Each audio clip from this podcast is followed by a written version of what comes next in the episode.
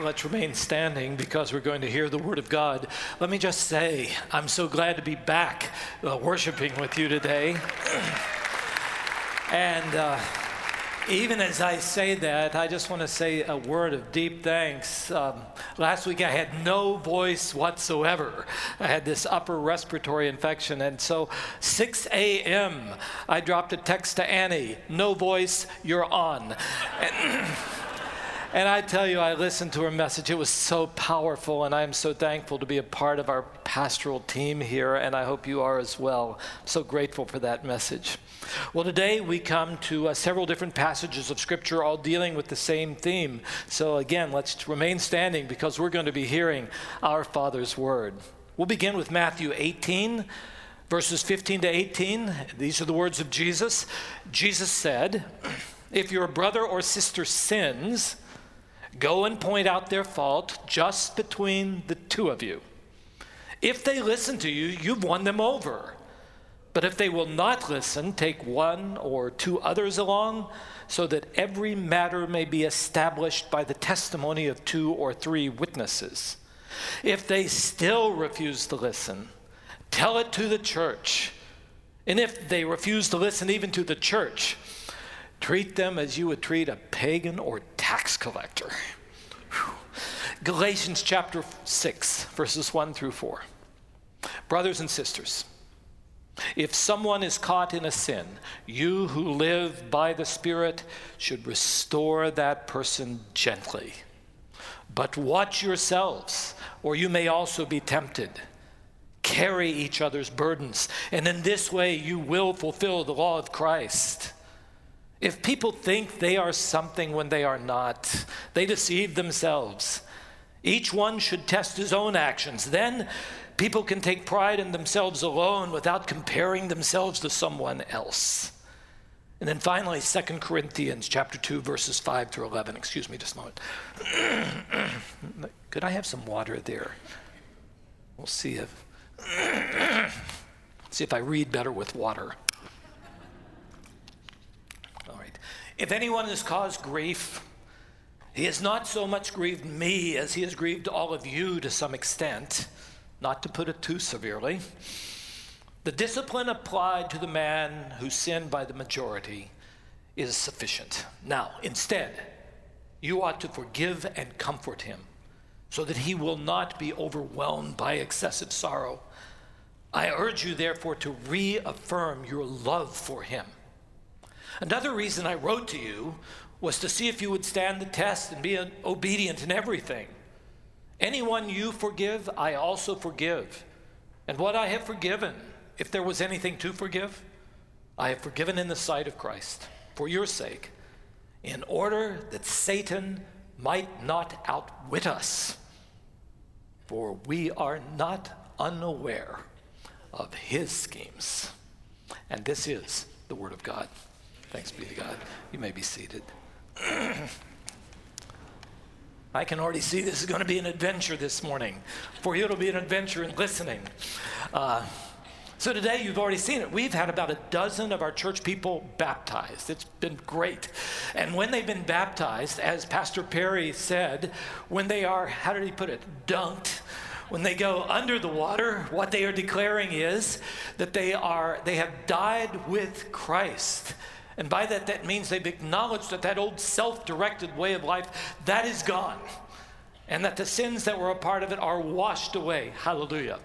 But then they come up out of the water and they declare that now they have a new life, risen to live a, a new life with Jesus as their Lord and Savior. Now, as I say almost weekly, that new life in Christ it doesn't become fully complete in a moment, does it?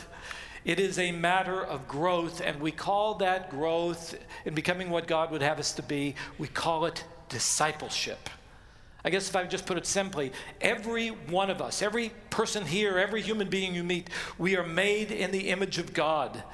And that's a beautiful thing. It means that God has made us so that there should be something about us that reflects something about Him. But ever since sin entered the world, you read about it in Genesis chapter 3, we've all been messed up to some extent. Not one of us is fully what God would have us to be right now. Can I have a witness to that? The Apostle Paul put it so succinctly. He said, We fall short of the glory of God. So there are things about all of us that are not yet everything that God would have them to be. But God loves us. Thank you, Lord. Even while we're sinners. And He's found a way in Jesus to forgive our sins, but not only that, to remake us. And one of the central messages of the entire New Testament is to teach us how we are to become more and more of what God created us to be. And the free, phrase that that is, that is used so often, and especially in Colossians 1.28, what we are to become is complete in Christ our lives becoming more like that of Jesus himself. We see that as central to the life of Lake Avenue Church, and we put it right in our statement. And so here, I'll show it to you. Our mission is this we're going to follow Jesus, He's the Lord. Following Jesus, we participate in what He is doing, His reconciling work which means he's bringing our lives back together to what they should be. His reconciling work by making disciples and that word means to follow someone so much that we become like that person, making disciples of all peoples and generations. So that our vision is put this way presenting each one complete in Christ. That is to say, if you really become a part of Lake Avenue Church, we're making a commitment to you to seek to be the kind of church family in which you'll grow in your walk with Jesus until your life becomes complete in Christ. And, and that's what we want to be true also of your children and of your children's children. And we ask you then to make a commitment back to us, to use whatever gifts God gives you to be involved in our lives until, as the Bible puts it, each one of us becomes complete in Christ. So, my message to you today, and these texts that we've just read, is that one of the most important means that God has given to a local church like ours, so that you and I can grow to become conformed to the image of Jesus, is what we call church discipline. Looking out to see if I see any smiles there. So, some people don't like that phrase, church discipline, because they've experienced it in, in a church, and it just seems to be that so many people like it too much but mostly to be applied to other people so that they get in and just keep telling you what is wrong. And uh, other churches just feel it so hard that they, they, they ignore it. And, and so this church isn't really geared toward this. But what I want to show you today is this when a church actually embraces this as a gift from God, to finish his work in your life and in this world, then you'll see how beautiful it is. And so today, uh, in the message that I'm calling Love discipline, and discipleship. We're going to be looking at how start how this happened in one church a long time ago. So we'll start with that love, discipline, and discipleship in the first church of Corinth, as it's described in 2 Corinthians 2 5 through 11. That passage, the last one I read to you, is really the culmination of, the completion of a process of church discipline that had happened back in Corinth. So you have at the end of this, it was a long thing that led up to it. At the end of it, verses 6 and 7 of chapter 2, this is what we read those sanctions, the, the matters of discipline that were inflicted on him, because there was a man in the church who had brought grief to everybody by his life, he said that that discipline that's been brought is sufficient. Now, instead, you ought to forgive and comfort him so that he will not be overwhelmed by sorrow. I just want to tell you, I think that is a beautiful statement. That last statement is what I pray will always happen in a life whenever we have this kind of discipline that happens. Uh, but, but let me tell you, even for them, with the Apostle Paul there working with them, it was quite a hard journey to get to that goal, to get to that completion. So let me tell you the story just a little bit. There were a number of letters, we have two of them, that were written to that church in Corinth. There were at least two others. And when you put these together, it's sort of a case study like this. I'll tell you, not every scholar agrees with me, but this is the way I read it. Paul founded that church in Corinth during his missionary travels. You can read all about it in Acts chapter 18. I've been to that city a number of times. I'll show you the ruins of where they think that church met. And I'm going to tell you, if the Lord tarries, our building is going to look like that too someday. It shows you that a church has to be made up of the people, doesn't it? Just not just the building. But Paul not only founded that church, but he faithfully pastored those new Christians in Corinth for 18 months. So he knew them well. And after he'd finished his pastoral work, he returned back to his missionary ministry. But he got wind of these churchgoers back there in Corinth going out, they go to church, and then they would go into these houses of prostitution and sexual immorality together. And he heard that and he said, That's not the way you're supposed to live for Jesus. He said you shouldn't be just encouraging one another to live like that. And he wrote them a letter, one that we don't have now, but he refers to it in 1 Corinthians chapter 5, verse 9, that really says you've got to live different lives when you follow Jesus and they should be lives of sexual purity. Now, in spite of that letter, Paul continued to hear about all these ongoing problems in that same church. So, if you have people tell you, we've got to be a church just like the first century church, you say, no, we've got to be better than that. they just, it was a mess. And so, he wrote them a, a, a letter that just addressed all those different problems that he had been told about. And one of them that he talks about in 1 Corinthians chapter 5 was of an incestuous sexual relationship that was so serious that it was not just offensive to the Apostle Paul, it was offensive to the people in Corinth. Now, do you remember my first message? I said the city of Corinth was a whole lot like Las Vegas. What happens in Corinth stays in Corinth. Do you, do you remember that? I mean, it was no, people came in there because of all of these houses of entertainment and, and issues that happened.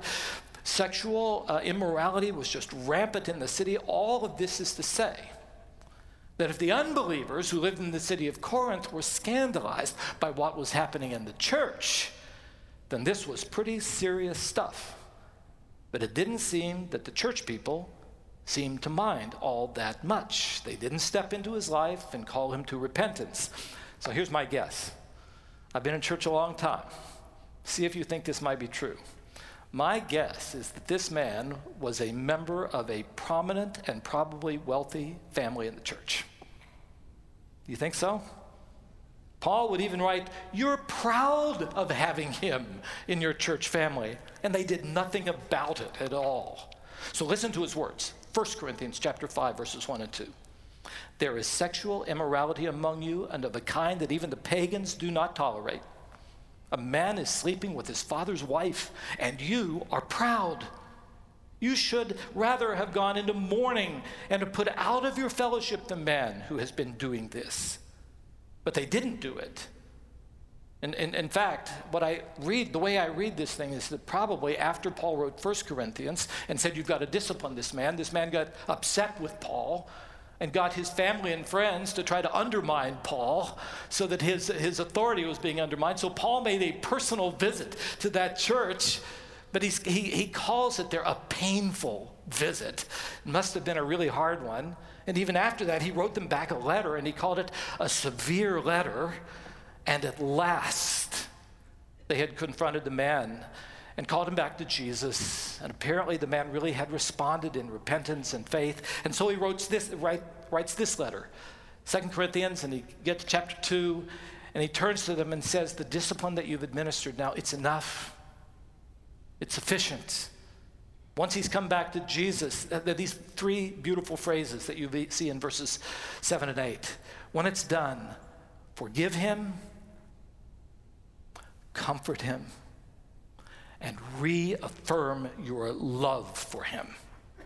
So, do you see what's happened there? It seems like it happened over a pretty long period of time, but the ending was one that was beautiful. Well, with that example in mind, and then with the words of Jesus that I read to you earlier in your mind, and another example of Galatians 6 in your mind, I've decided with a few moments that I have today in the service, just to try to boil down, sort of as your senior pastor, the, the things about a life where we're involved in one another's lives to correct one another and sometimes to discipline one another that I want to pass on to you that I will pray will be more and more a part of our church. So, number one, the goal of any kind of church discipline has to be clear what we're after, and that is loving restoration to God's family loving restoration so that that person can have renewed growth to become complete in Christ.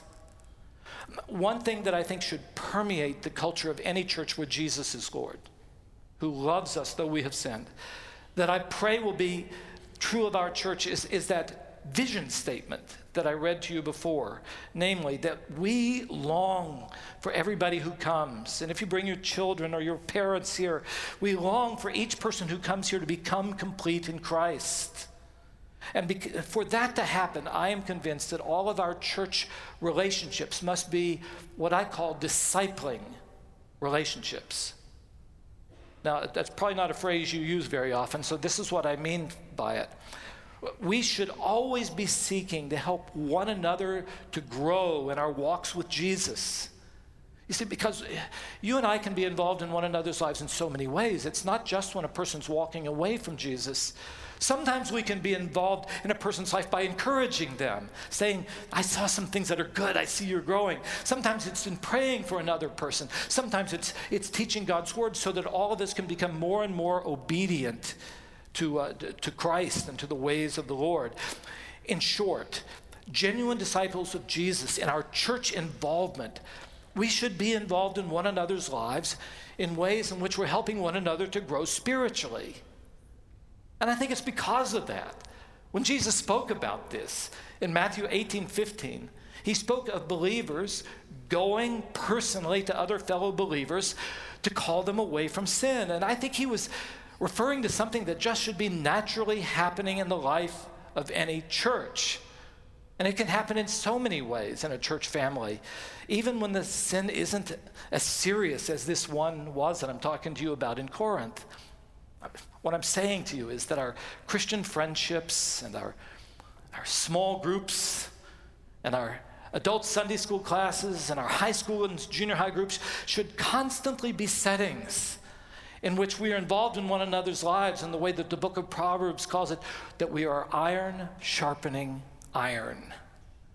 In, churches that have embraced that a church is here so that we can help one another to grow to become like Jesus, rather than just a place where you put on a Sunday morning program or whatever you do, when you've actually embraced this, I, I find that this kind of correction and church discipline goes on all the time in informal, everyday way, lives.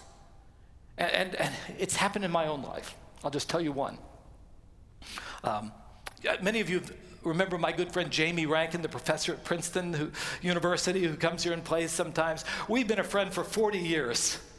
One time he came to visit me, and I was driving the car, and he looked at me and he said, Greg, I love you, so I've got to tell you something. You seem to be even more irritated when you drive the car than you usually are. And so he began talking to me, began to investigate what's happening, why am I not as much at peace, and, and began to see a number of things in my life that I felt like I needed to recommit to the Lord. See, that isn't quite as big as what happened there in Corinth, but it's the same kind of thing. And when we're involved in one another's lives in that way, when it does get to be a big thing, it's not so strange. And we don't have to be so extreme and think, do I have to be, you know, make this a big, big public matter? Because we're always involved knowing that every one of us, at some time in our lives, are going to need some correction and redirection and renewal to the fellowship of the body. So I'll tell you, when a person in church walks away from the Lord or just gives evidence of some direction in their lives is, is ungodly, it just, just should be a part of your friendships and your Christian fellowships that you go to them and say, hey, there's something in your life that we think we need to talk with you about, and then call them back to the Lord's way. So I hope you see it. The goal of this church discipline is never punitive, it's never to win a battle. As Galatians 6 1 puts it so wonderfully, brothers and sisters, if someone among you is caught in a sin, you who live by the Spirit should restore that person gently. And then he goes, Don't be proud about it because you're going to need it too someday. And what we see in 2 Corinthians chapter 2 is just a, beautiful example of this happening. Now, second thing I want to say to you about this the importance of actually being a church that does this has to be acknowledged. What's so important about it? Uh, God's glory and our own growth in Christ.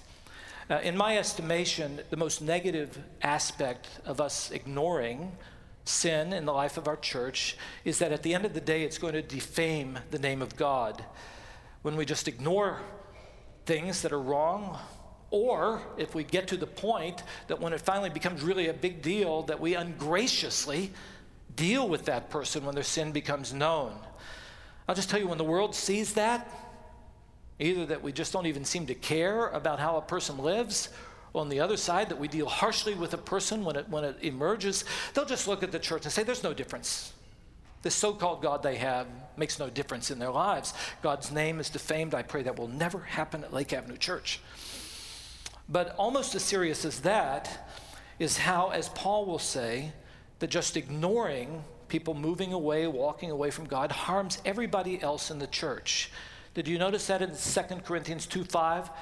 They thought that this man and probably his friends and family were just grieving Paul. But Paul says this if anyone has caused grief, he has not so much grieved me as he's grieved all of you to some extent. That reminds me of a poem. I'm sure you all know one line of it from John Donne No man is an island. Every man is a piece of the continent, a part of the main. And I think that is true to some degree for uh, all of humanity. But I'm just telling you, when it comes to a family, this becomes much more directly true, doesn't it? In your own biological family, isn't it true that the way any one family member lives really affects the other?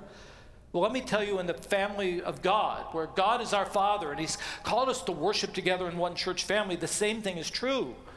Even if you just have two people who seem to be involved in, in unfaithfulness, promises or vows, and deception or lying, or in just fighting with one another, it doesn't just affect those two people, it affects us all. Did you know I started ministry as a youth pastor? I just, when I was going to say this to you, I thought about this time.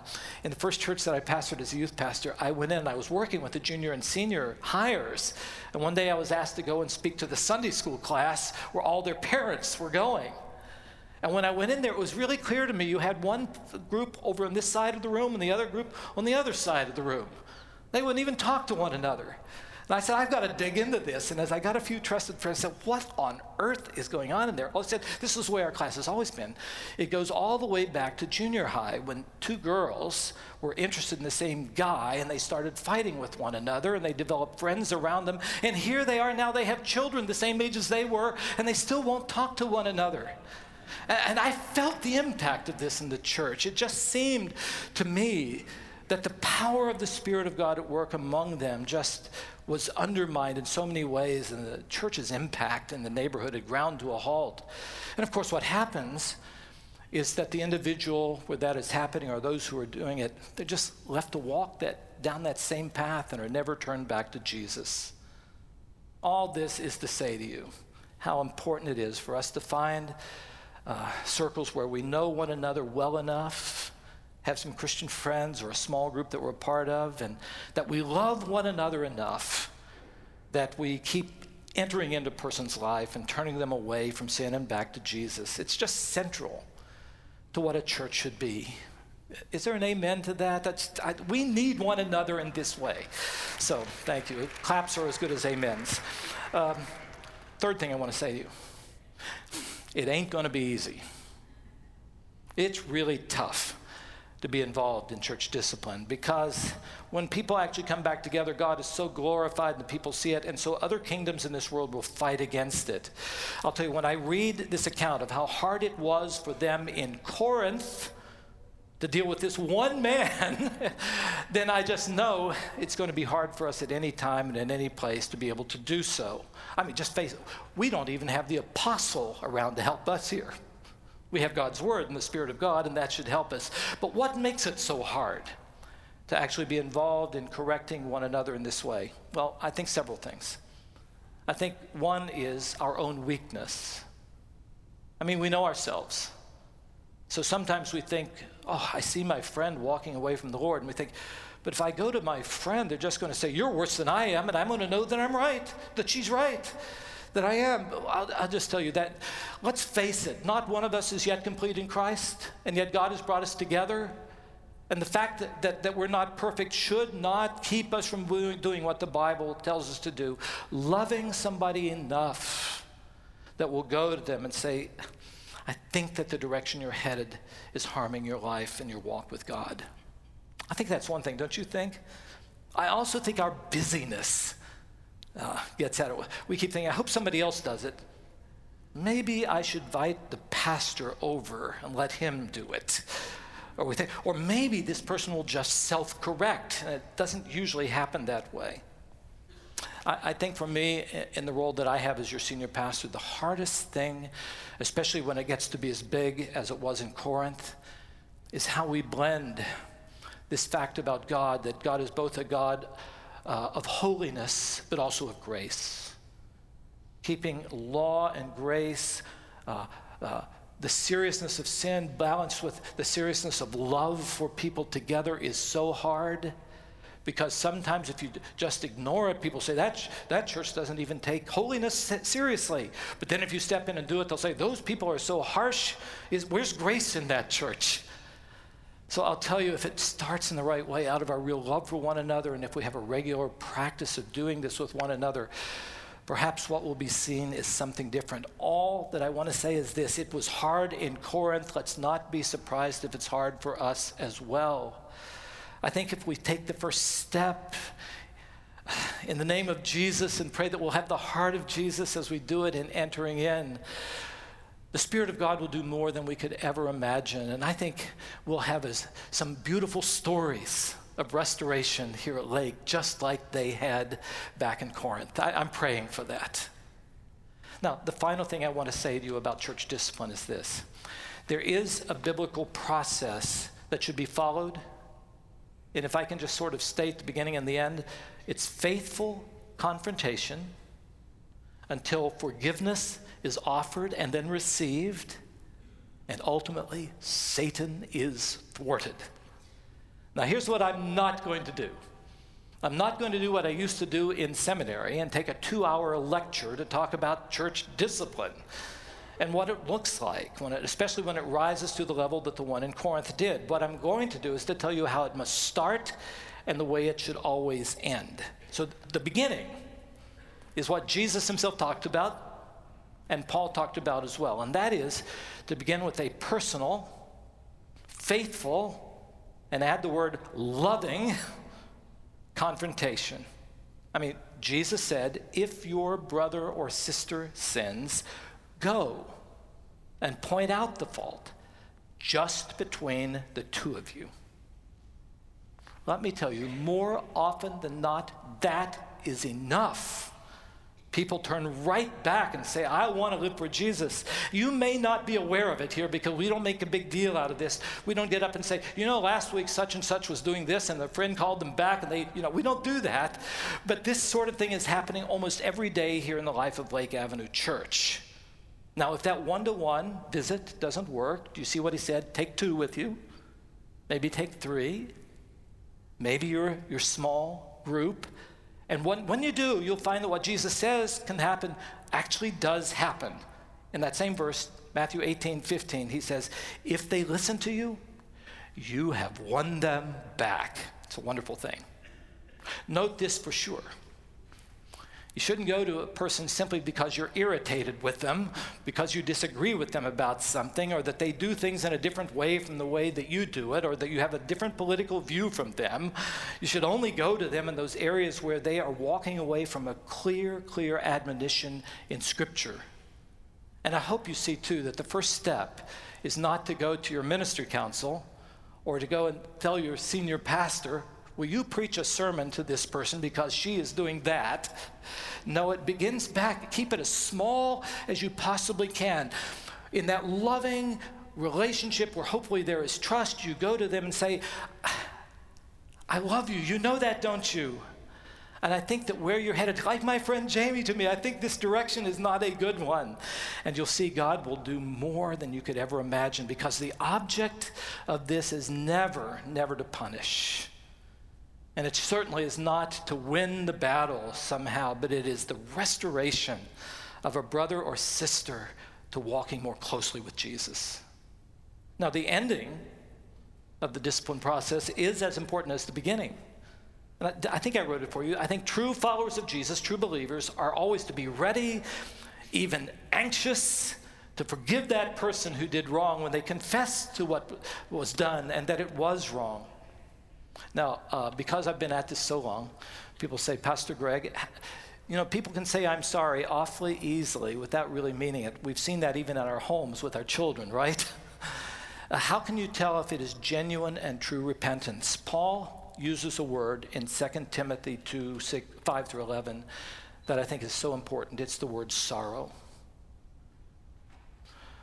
Uh, when a person comes and says, I recognize the impact that what I've done has had on my own life, my walk with Jesus, maybe upon my spouse and my family or my parents or children, when you sense that kind of sorrow, you and I've just got to be ready to say, brother or sister, the forgiveness of Christ is sufficient for you. And then those three words just really kick in forgive them, comfort them, and assure them of your love for them. And that gives the rest of the church the opportunity to actually move that person to full restoration to service. See, as I think about those kind of principles, I, I've thought, as your senior pastor, I want to leave you with just a couple of very direct words to all of, all of us. I want to tell you that you do need Christian friends. Um, or, at least, a godly, grace filled small group in church you need that close enough so that you can be involved regularly in this iron sharpening iron way of becoming complete in Christ. And you know, I'm not talking about those church going friends who don't care how you live. Or you just go out together like they did in Corinth and live the way that the world is living. I'm talking about Christian friends who want to grow in their walks with Jesus. You know what I'm talking about here? And who, whenever they are walking away, can count on you to come to them and say, I love you. You know that, don't you? So I've got to talk to you about what I see happening in your life. And I think the flip side of that is true, too. I'm, I'm wanting all of us to be open to the other person coming to us and speaking into our lives. And that means we've just got to be humble and honest about the fact that we're not yet complete in Christ and that if a person loves us enough to say, I think there's something here that will help you or further your walk with Him, don't be defensive. Let's learn to receive the words and counsel. And I'll tell you, if, if I've spoken clearly, and if this way of life that should be in a church that I see permeating the New Testament becomes more and more a way of life in this church, you are going to be seeing, and we are going to be seeing here, what the Apostle Paul said to Timothy in 1 Timothy chapter 4, verses 15 and 16. We're going to see one another, he put it, making progress. Maybe not absolute perfection immediately, but making progress in life and doctrine. Until what he says is going to happen really does happen. Each one of us becomes complete in Christ. Don't you long for it? Will you pray that more and more this will be the kind of church family we'll be to each one of us here? The more that it happens, the more that I'll tell you, it will declare to this world the glory of God. Amen. Amen. Let me lead us in prayer. Father, I just pray you'd take this word. I pray I've been faithful to it. I see this message just filling scripture. I see your love for us, even in giving us one another in our church here at Lake. I see that the evil one so often tries to thwart this, tries to keep us from growing, growing to be more and more like Jesus by making our lives more distant, by establishing the kind of things we've talked about here strife within a church or distance among us. Father, do, do a work today in each of our hearts or lives. Father, for the Christian friendships that exist here among the people of our church, for the small groups that we have, for our adult classes, more and more, Father, I pray that they will be places of discipling relationships, places where we love one another enough to speak into one another's lives, places filled with your grace, ready to forgive, ready to comfort, ready to love again as each one of us grows to become complete in Christ. It is in His name that we pray. Amen. Amen.